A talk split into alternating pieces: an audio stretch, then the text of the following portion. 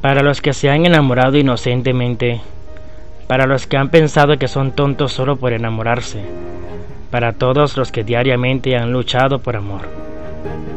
Niños corriendo aceras, saltando sobre camas, jugando a las escondidas y besándose. Es un mundo hermoso cuando se es pequeño. Todo se imagina y se cree posible. Tal vez porque en parte así es. Siempre contamos con aquel amigo o amiga de la infancia que muchas personas conservan toda la vida. Ese no fue el caso de este chico. Tiene frente a él a su amor inocente, un amor que a veces muchas personas no comprenden. Un beso provocó todo.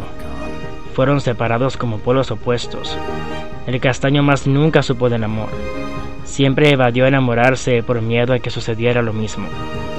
Quizás la historia se vuelva a repetir y sin la misma persona del pasado.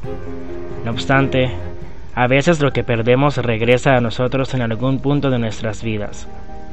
Connor, Jack B. Labios inocentes colisionaron. Ninguno se explicó el porqué. ¡Ey! ¿Qué están haciendo? exclamó una voz desde la puerta del dormitorio. La voz que rompió todo sin darse cuenta.